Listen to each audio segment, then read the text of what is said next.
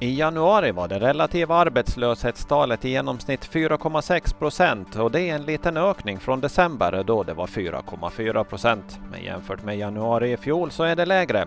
5,8 procent var arbetslösa för ett år sedan. Det här visar statistik från Åsub.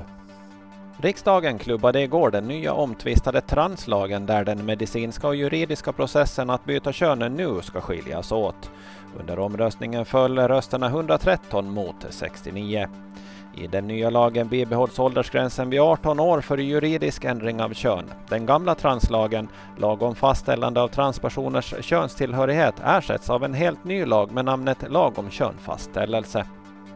Marina Donner förlorade i den andra omgången av världstourtävlingen i bordtennis som avgörs i Amman, Jordanien. Marina Donner, rankad 629 i världen, ställdes mot den 92 rankade Chen Su Su från Hongkong och förlorade i tre raka set. Det här var Ålandsnytt på en minut med Ove Sjöblom.